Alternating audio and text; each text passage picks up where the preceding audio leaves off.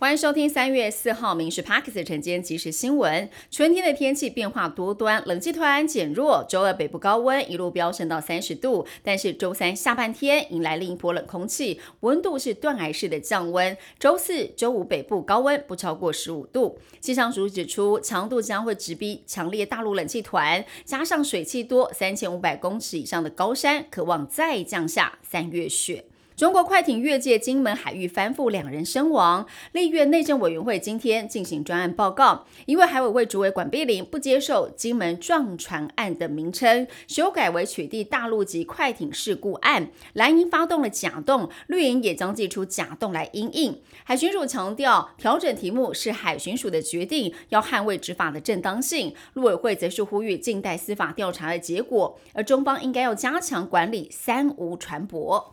持续追查中国苏丹红辣椒粉，桃园卫生局再追出从高雄贸易商进口的问题原料，被做成了海底捞的香辣粗粉。业者表示，这个产品是血旺调味料，出货到全台16家分店，目前紧急下架了734公斤。业者强调，跟贸易商没有直接合作关系，下架的血旺调味料会进行送查检验。桃园机场南跑道昨天开始岁修54小时，机场只剩下一个跑道起降，造成了机场航班大打结。飞往青岛的旅客在机上等待延误超过了7个小时，最后只能够下飞机继续空等。部分落地的旅客也被耽误，长达10个小时在空中盘旋。而对此空中等待的情形，桃机表示，部分航机会转向高雄、松山，后续会进行检讨。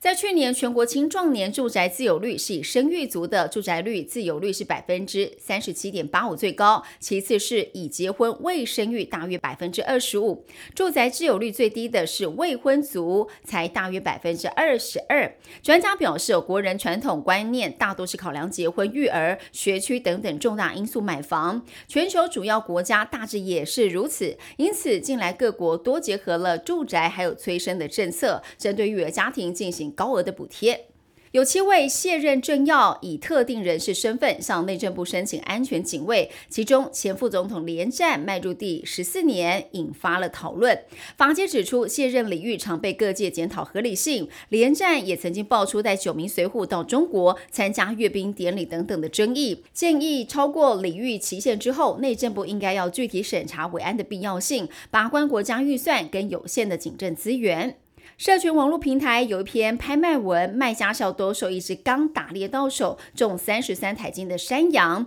还寄出了买30斤送3斤的优惠价，但是留言一出就引发讨论。南投县农业处强调，目前只有限原住民可以申请打猎，但是严禁贩卖的。这名猎人卖家已经触犯了野生动物保护法，不但面临6个月到5年徒刑，还并科20到100万的罚金。台湾羽球男双好手李哲辉跟杨博轩在超级300的德国羽球公开赛决赛，是以15比21、23比21、23比21逆转击败了中国组合任翔宇、何继霆，拿下了今年的首胜。这是李哲辉跟杨博轩从2019年合拍以来的第4座冠军。夺冠之后，他们将会接着转往法国，参加超级750的法国羽球公开赛，首轮对上2022年全英羽球赛男双冠军的印尼组合。